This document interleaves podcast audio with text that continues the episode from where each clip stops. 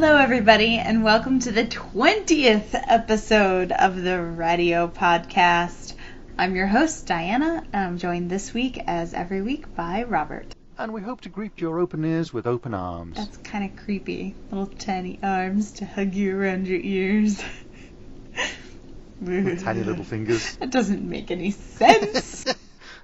All too true. So let us welcome you, the listener, to this, our first anniversary episode. Oh, episode. that's right. We posted our first episode on the 24th of September in 2015. But before we get into all of that, we've got some events to cover. We do indeed.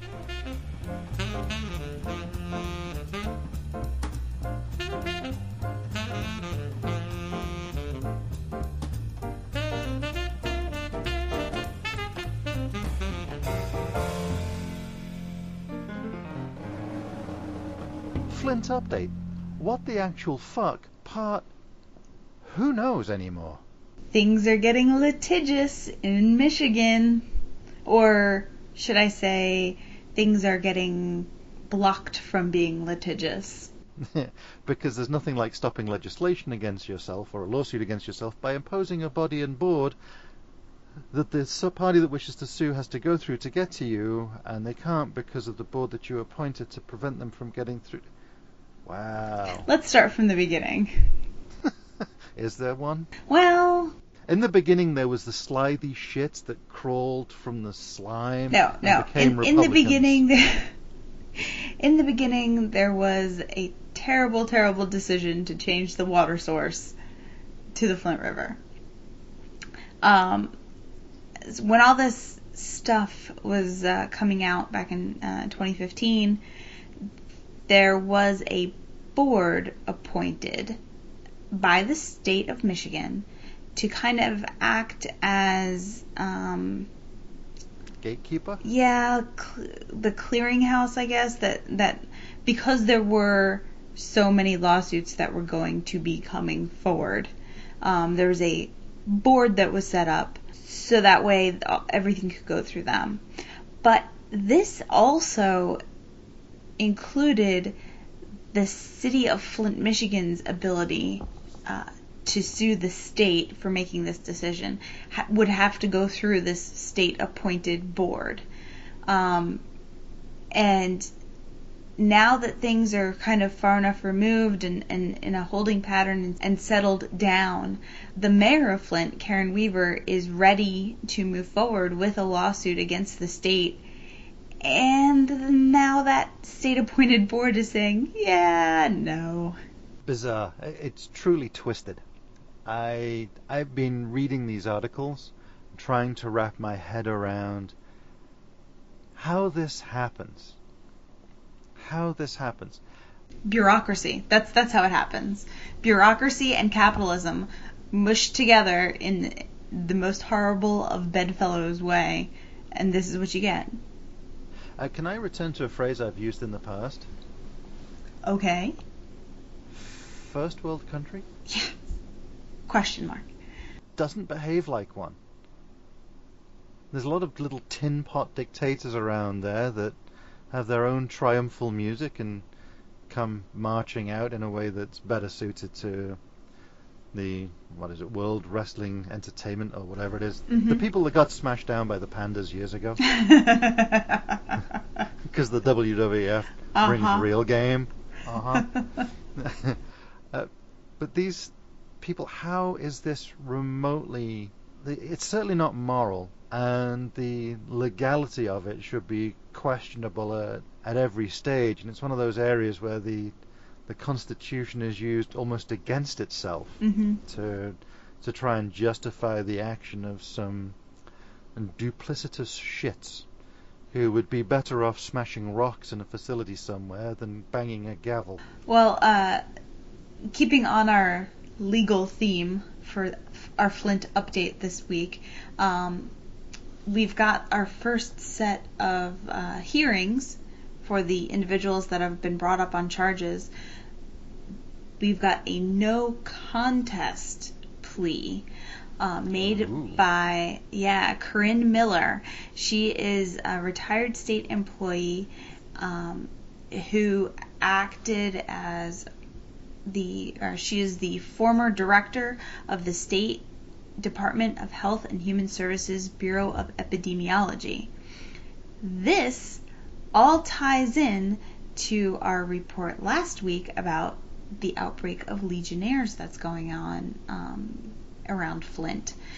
Back when the crisis started in 2014 and 2015, uh, about a dozen people died and more than 90 people were sickened with Legionnaire's disease.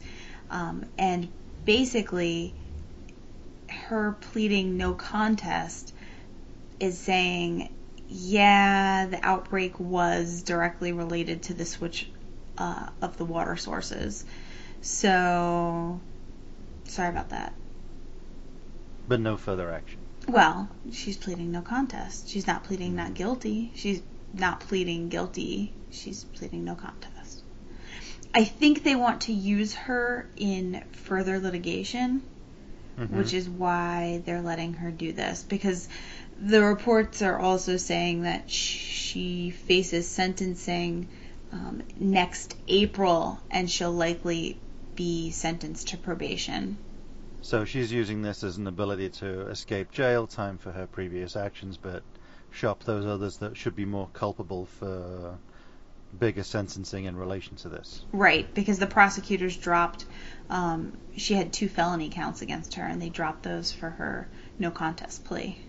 Uh-huh. You mean I actually understood all of that? Sure, Ish? sure. Wow. We sound really good right now. awesome. Ha! This is totally like awesome and stuff. Right? Oh my god. like totally. I mean, we like sound like professional. uh, yeah, I'm going to wrap that up by saying that there are seven current and former state employees that are currently facing felony charges for their alleged roles in the drinking water crisis. So, this is It's just the first of them. Uh, alleged. Oh yes. Oh, yeah. One of the most useful words in the English language. Yeah.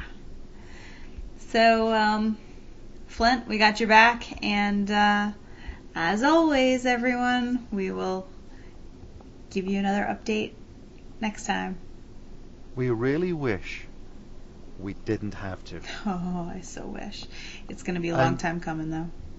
And we focus on Flint, but that's not to say that we're unaware that there are others around the the country and possibly even further afield that we're unaware of. So if you, as a listener in a catchment area, are affected by this, drop us a line, let us know, and if you want to talk about it on the show, we can include for that. It's true. We have the technology. Yeah, we didn't build it, but we use it. As with everything. okay, moving on. Moving on.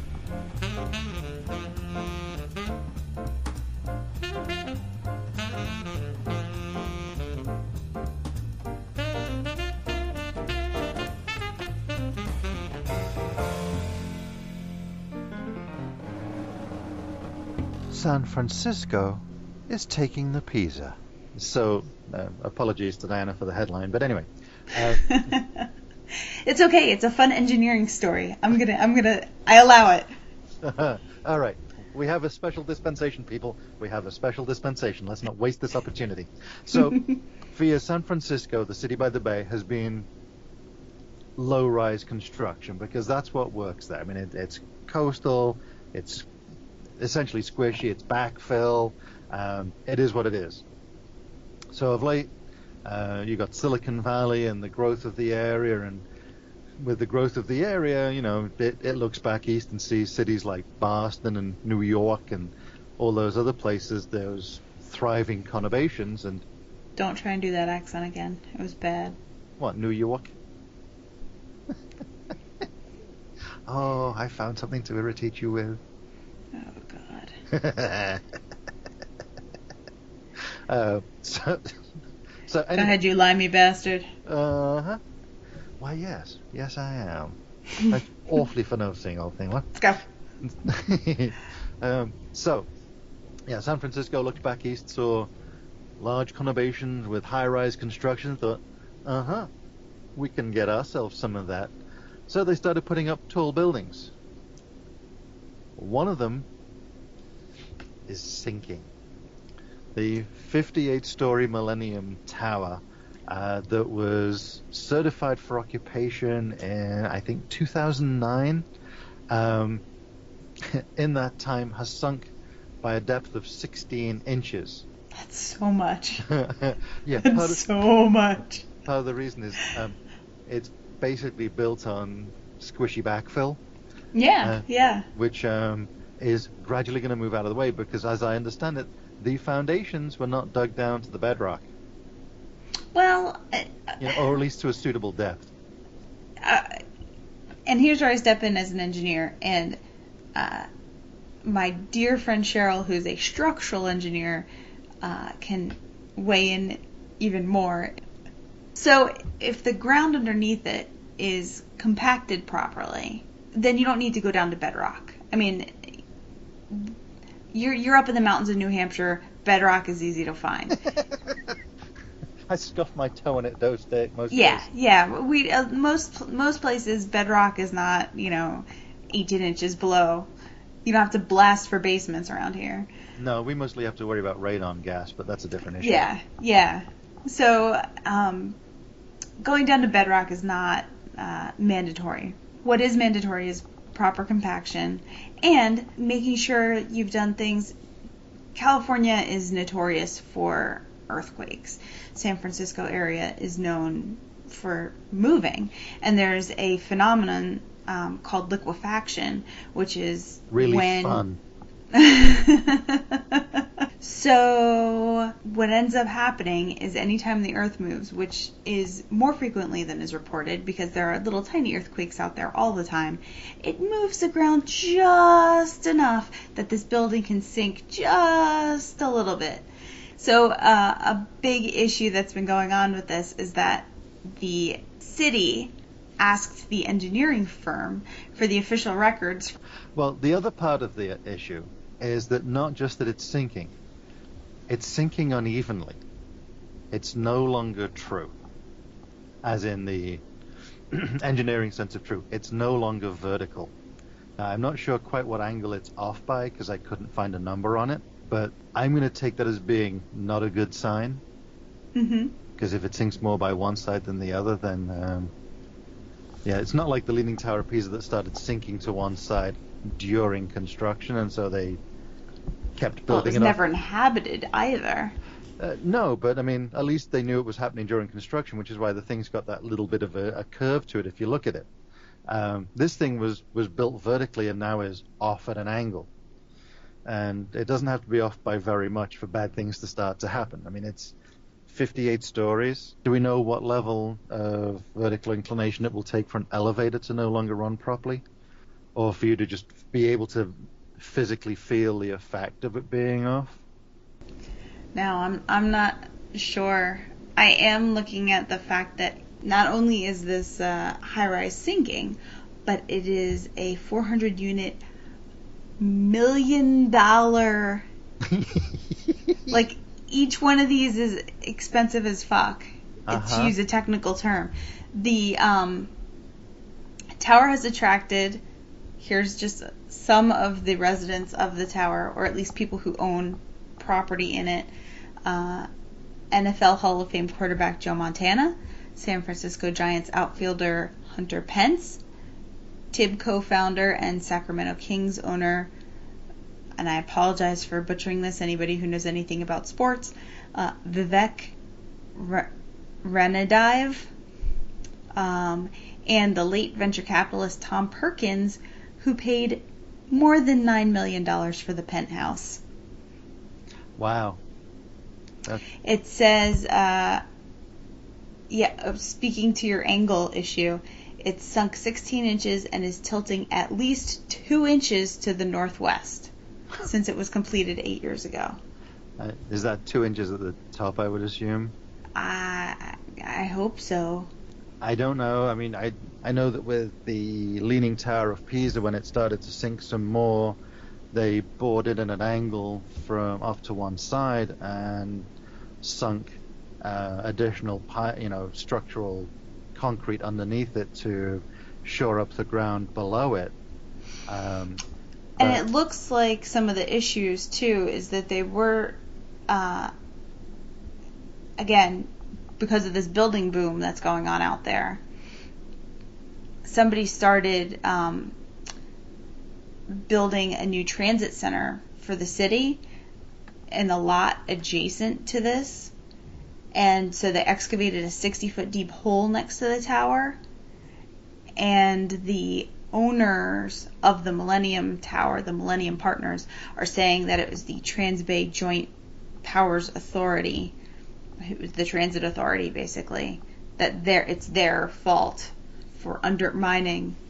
Yeah, but I'd read something else where the um, subsidence and the angle predated the construction next. Pro- probably. I mean, it's it's everybody's pointing fingers at everybody else because this is just a giant, not awesomeness. uh, and if this thing goes, I mean, it's it's a city of scrapers at this point, and if this thing starts to tilt, you said it was going off to the north. Uh, n- northwest. It's tilted at least two inches to the northwest since it was completed eight years ago. So whatever that building is, that's uh, is that the Beale Street Plaza? Yeah, is that's not going to be comfortable for anybody. No, sinking and tilting. Yay, San Francisco. Congratulations. You've made it. uh, we may follow up on this story periodically, like when it falls over. yeah, that's kind of fun. Shall we move on from this? Yeah, let's. Moving on.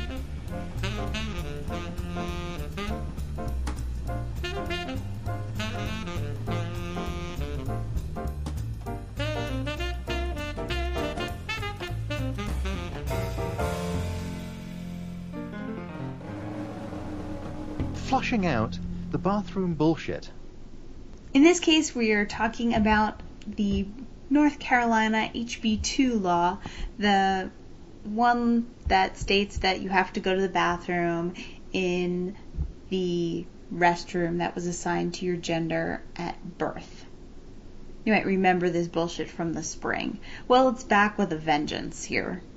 Back then, there was a series of stories just before this bill got signed into law, I think, believe it was Georgia had a law that was trying to be put into effect, basically said the same thing. Um, Disney came in at that time and said, hey, if you sign this law, we're going to pull all of our productions out of your state. And basically, kind of uh, economically coerced them into doing what was morally correct I like to think of it as capitalism actually being put to work in the proper way. It was sort of the mouse that roared. sure. Which is a throwback title for some Peter Sellers fans out there. Let's see how many people picked up on that reference. Uh, Peter who? Anyway, um, so here we are. Um, North Carolina is the South. What's big in the South? But college sports, college football, college basketball. Um, I heard a quote this week that uh, you know North Carolina is known for the three B's: uh, barbecue, shit, barbecue, basketball, and bullshit. At this point, I don't know what the other one was. I can't remember. I'm making it bullshit. Baseball, football. Well, no, no, no. Cause, so basketball is a huge, huge deal in North Carolina. It was Duke and uh, NC State and a whole bunch of other big powerhouse basketball um, colleges there. And basically, the NCAA said we are going to move our seven championship events that we had scheduled in North Carolina out because of this uh, because of this bill.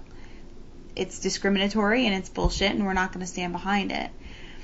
And uh, kind of, they got a double whammy of sorts when the ACC, which is the Atlantic Coast Conference, which is one of the conferences in the NCAA.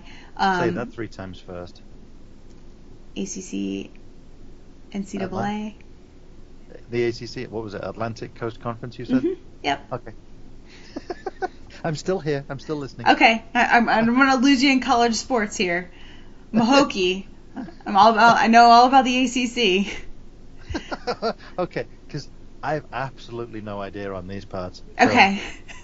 so so the ACC, which is based in North Carolina, um, followed up the the next day and said, "Hey, we're going to do one better than what the NCAA is doing. We're pulling all of the league championships out of North Carolina. The baseball, basically like the College World Series is coming out. Um, I believe there was a swimming championship, there was golf, there was a tennis championship. Um, they're pulling them all out of North Carolina, and we're talking about millions and millions of dollars worth of revenue that is going to be lost to a number of localities where the all of these championships were going to take place.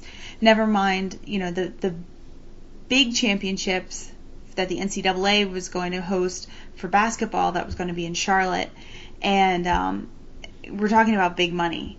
And um, yeah, um, so I just need to read this. This is the actual statement that was released by the North Carolina GOP spokeswoman to everything that's going on. This is an actual press release, and I need to say that now. I'll say it again at the end because this is an actual official response.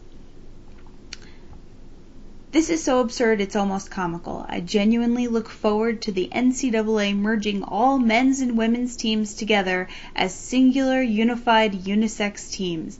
Under the NCAA's logic, colleges should make cheerleaders and football players share bathrooms, showers, and hotel rooms. This decision is an assault to female athletes across the nation.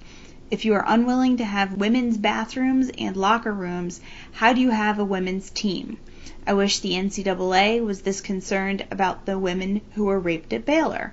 Perhaps the NCAA should stop with their political peacocking and instead focus their energies on making sure our nation's collegiate athletes are safe, both on and off the field.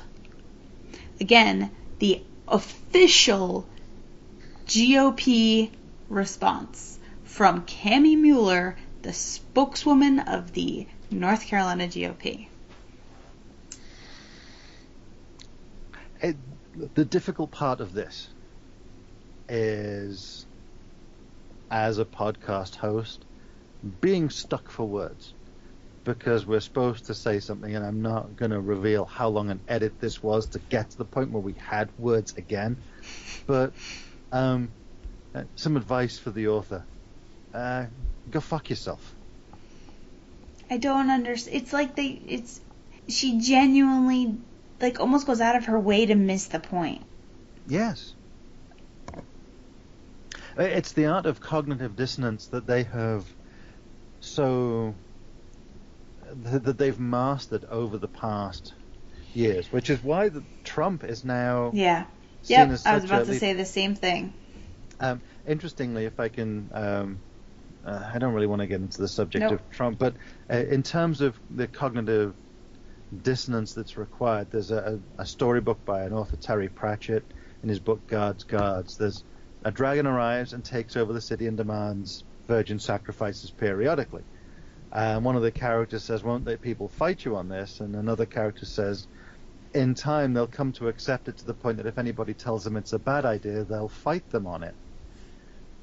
And the same thing seems to be happening here. That there is this acceptance of the Cheeto dragon in their midst, and their brains are simply shut down from rational thought, which is why you end up with statements like this because they are so used to being not only out of touch but denying um, anybody else's reality that this is a logical statement for these people. Yeah, um, I- guess so. I guess the governor, Pat McCrory, had somewhat of a slightly different um, angle to come at this from, um, and he his official statement uh, said, I strongly encourage all public and private institutions to both respect and allow our nation's judicial system to proceed without economic threats or political retaliation towards the 22 states that are currently challenging the government overreach. Um, that's where he's talking about, um, I guess, those 22 states currently um, suing the Obama administration for their guidance on basically letting students um, in public schools use the bathroom of the gender which they identify. Um, yeah, people don't generally do this for fun. As a side note, um, I'm a fairly regular shopper at Target. I've used the bathrooms there on a number of occasions. There is nothing to get excited about in a Target bathroom. So, those people who are worried about anything in a Target bathroom, I think your fears are misplaced. Yeah, so I think, and specifically from uh, the, the governor's statement, you know, he going on to say that, you know, we need to let everybody proceed without economic threats or political retaliation. This is again a situation where um, I don't know. I feel like uh, capitalism is finally working towards the, equality, the, the better, the greater good. You know, it's like like in the '60s where people, sure, okay, you don't serve blacks at your restaurant. All right, well, then people aren't going to go to your restaurant. And now, oh, now I'm being discriminated against. Yeah, well, guess what? You discriminated against people. People found mm-hmm. you vile and didn't want to associate with you or spend their money there. Yep, and and so they didn't, and now you're out of business, and that's just what happens. North Carolina, guess what? Sorry for your luck. Maybe you should be less vile. Uh, oh, we wish you luck with that. There's a lot of stuff in here, and um, there are way more complex issues than we've really covered. But if somebody has to go pee, let them go pee. They are generally, if they're in the women's bathroom, going to be in a stall where the door is closed, and you need know nothing about it. If you want to go even further, abandon the American-style metal wall yes, things that mm-hmm. have like a foot and a half gap mm-hmm. at the mm-hmm. bottom, which I suppose is easier for cleaning when you got you know the mop swishing round. Um, and go to the European style where it's floor to ceiling with a floor to ceiling door. Ooh. You mean uh, like an actual bathroom? Uh huh. Hey, and how about one big unisex bathroom with a row of sinks and a row of just stalls all the way along? Because here's something else. Is that um, I, ha- I know there hasn't been an actual study on this, but there's probably a PhD paper in this somewhere. Is the effect of the smartphone on bathroom behavior in males? Because I know I know that uh, I'm going to throw a ballpark figure out here. Between 60 and 80 percent of my male colleagues at work use a stall now instead of the urinal because they want to tinker on their phone for two or three minutes instead of just getting on with the job. You know what? Fantasy football uh, is a real thing. and uh, if you don't set your lineup, bad things happen, man. I have no idea how you segued from what I said into that. Cause that's where you do it. Oh shit! The game's oh. tonight. I need to have my lineup set. Oh, okay. I uh, can't do it at my desk. Uh, disclaimer: um, I don't do the whole fantasy football thing. I don't do the Pokemon Go. I don't do the. You're so old. You're adorable. I, yeah, IKR, right? Yeah, I, I have Pool Break Pro on my phone, so I, you know, if you need to, you you're playing snooker on there, aren't you? Uh, if the need arises, then maybe a full game of snooker. Otherwise, pool should do it. But TMI all the way across this. the, the, the point is, when somebody's in the stall, leave them the fuck alone.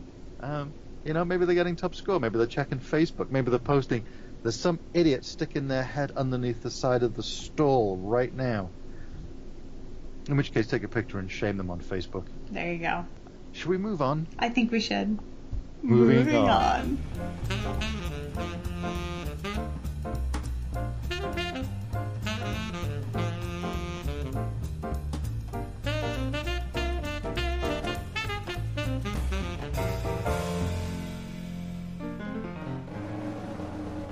This um, comes to us from the Massachusetts Supreme Court that has ruled that black men may have a legitimate reason for running from police.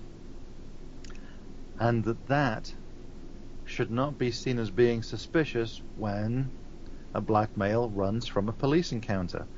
Um, this dates back um, some number of years where they threw out a conviction against a gentleman who um, had run from police. The police recovered a weapon nearby and accused him of having had it, but there was no connection of it to him previously. But the the fact remains that because of the history and nature of encounters that black males tend to have with police, the fleeing from such an encounter cannot be seen as a sign of guilt. There, there is a, a quote from the article that says the finding that black males in Boston are disproportionately and repeatedly targeted for field interrogation and observation encounters suggests a reason for flight totally unrelated to consciousness of guilt. So, when a black male sees a police officer who may have an interest in him, or whether or not he has done something, he is uh, entitled to go, you know what, I'm out of here especially after this past week. I mean, it, it's been it's been terrible. The last I can't even say. The last two or three years has been hard to see, but it doesn't mm-hmm. mean it's just started then. It just means that because of the availability of people to take pictures and get media out instantly, it's just been made more visible this has been going on for I forever. I mean, it, I can't say forever. No, and the, I mean, the, the uh, well, I'm not sure that the early history of it is, um, but it certainly seems to have become more prevalent again. And maybe it was always just the case that people had the the feeling that this was the case. Yeah, I don't think that this is anything new. I think it's it's visibility has been raised and the internet, the instantaneousness mm-hmm. of news, the mm-hmm. availability of news, social media, the ability to record and upload video and audio of encounters almost in real time now. Mm-hmm. Absolutely, and and I think that I mean I I have a a good friend who is um, military and she's uh, she's black and she's stationed overseas right now um, with her son, and she has said she's going to do everything she can to remain stationed overseas as long as she can because she fears to bring her son back to the country. Where? And, I, and I don't blame her. I, I don't blame her one bit. Can we say where she's stationed or not? I don't want to. Yeah, um, she's she's in Germany right now, and okay. um, I, I, you know, she, I don't blame her one bit. Um, you know, it's it's because it feels like almost every one of these encounters. I mean, there's um, there's chatter about well, if they just obeyed police instructions, well, this wouldn't have happened. Well, I, I think part of the the problem that um, from having listened to some of these is that normally it's at least one officer barking and shouting instructions, which depending on the individual, may cause more confusion than less. Mm-hmm. And they don't seem to be trained or use language designed to de-escalate a situation, to to calm an individual down, to try and uh, pacify a situation before it's gotten out of hand, and that then the slightest move by an individual while they're being yelled at to do something that they may not have understood will result in shots being fired because they were making a hostile move, or whether or not there was any hostile intent in their Or, behavior. you know, walking away from them with their hands above their head, or sitting mm-hmm. on the mm-hmm. ground with their hands above their head next to an autistic child who they are trying to get the cops to not shoot, or, you know, complying entirely with a police officer's instructions while they're sitting in a car telling the officer that they're reaching for a wallet, and when they reach for their wallet, they get shot. Mm-hmm. You know, whatever. And so part of the solution to this, I think, has to come from the police forces changing the the demographic from which they're hiring. I've I read an account that um, they're not always looking for the brightest and the smartest. There's an IQ range within which they select, hmm so that they want, you know, a, a certain type of individual. Um, I feel relatively lucky actually in the town that I work. There's uh, an event that I worked a number of years ago, and one of the officers there was of um, Persian descent, not giving his exact country of nationality away. Uh, but he'd moved over and then taken the opportunity to join the the police because it's what he'd done in his home country. Uh, and he brought a different aspect to the force that had not been there before, um, and I think it played out well for everybody. And um, I had a couple of interactions with him that were not to do with anything that I was actually doing, uh, which was amusing on both occasions. But the the nature of it is that it need, policing works best when it de-escalates tension first. I mean, there's I read of a case where the police organized a late night raid on a on an, on an individual's apartment, and they burst through the door without announcing themselves first, and he picked up his gun and fired at whatever was coming through the doorway because he was fearing a home invasion. hmm And then they charged him with assaulting a police officer, but at that point in time, he was not aware that said individual was a police officer. hmm So I don't know. I mean, we are a small podcast. We can't solve everything.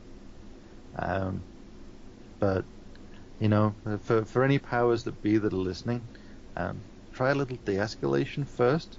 Have one individual selected from the the authority side to talk in a calm, slow, measured voice with an intention of de-escalating the situation so that no shots need be fired from either side.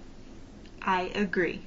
Yeah, I think we can wrap it up, can't we? hmm All right, we're going to call time on this article. Uh, there's so much more that we could cover in such massive depth, uh, but it's, I think, in many respects, beyond our ability to do so. We'll have to look to Mr. John Oliver for that. He's he's got himself an Emmy. He can he can take care of the deeper dive on this stuff.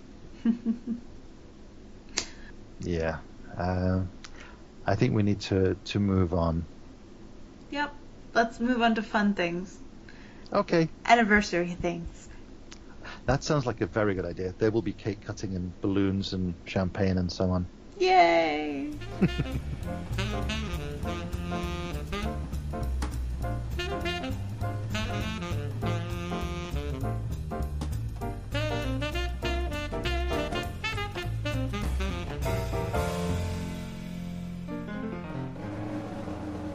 A year in radio. I can't believe we've been doing this a whole year. Yep, we posted our first episode on the 24th of September 2015, and it had a download on the 20 first download on the 25th. Ooh, that was before anyone was subscribed like our awesome listeners now are. Uh-huh. Uh, and we know there are a few of you because we posted it, and about a couple of hours later, it's got 20 hits or so with people who it's coming just straight down to a device somewhere. So for those that are doing that, a heartfelt thank you. And for those of you who aren't, um, why the heck not? And you should probably do that now. And uh, it's just it's easier for all of us if you just subscribe. We have your best interest in mind. Telling you that. That's a first. No, that wasn't in the show notes, was it? You Oops, you froze up. I didn't hear anything that you said. No, I'm dead serious. I was just being goofy. You are never goofy. Who, me? No, sir. No, sir. Uh, but one of the things we've been looking at is the stats of where people have been listening from. And through SoundCloud, we know that we get people listen to this offline, so uh, this is perhaps a, a little low.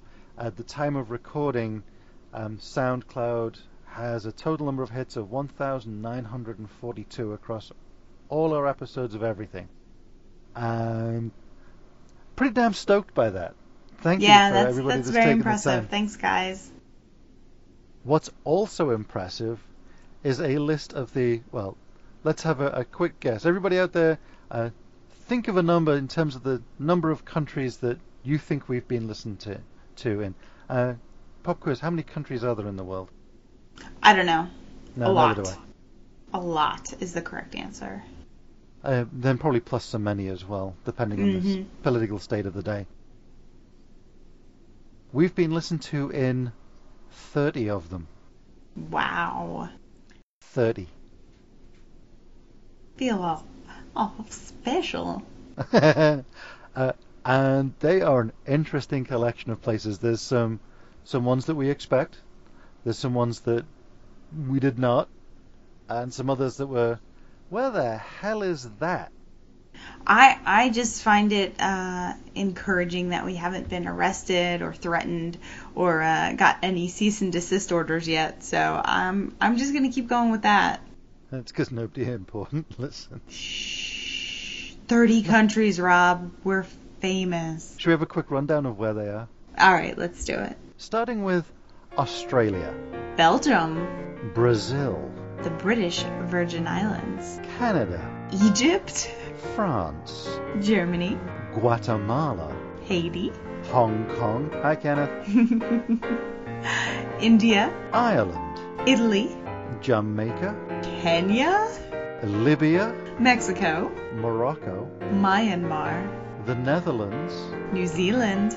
Hey Nathan. Peru, The Philippines, the Seychelles. which is a beautiful place because when we saw that pop up, we went, "What? That's a country?" Uh, yeah, can, can we do an outside broadcast from there? If the if the person listening is in the Seychelles, can we come do an outside broadcast, please? Singapore, Spain, Sweden. the United Kingdom, Who would listen to us over there? Stuart Wilson, That's right, the winner of our word search, um, and of course the good old United States. 30 countries from around the world. Thank you, everyone, and please, please, please keep listening. Share with a friend. And the music that's been playing underneath this is Mr. C. Chord's tribute to Vince Guaraldi. Not currently available commercially, but we aim to change that. we just want to give our deep thanks uh, to Mr. James Secord for all of our music, our intro music, our outro music, our in between music. Uh, the special music episodes that we've had. that's right. He he's an amazing composer, and uh, we are very lucky to have him as a friend of the show. Very much so. And as he has more music coming out and permits, we will add that to more specials. Yep. So, yeah, it's been a it's been a good year, Rob. It's been a very good year, Diana. This is. I'm enjoying this. On to the election. I was enjoying this. Um, uh, on that note, how about a denouement? All right, let's let's denouement this.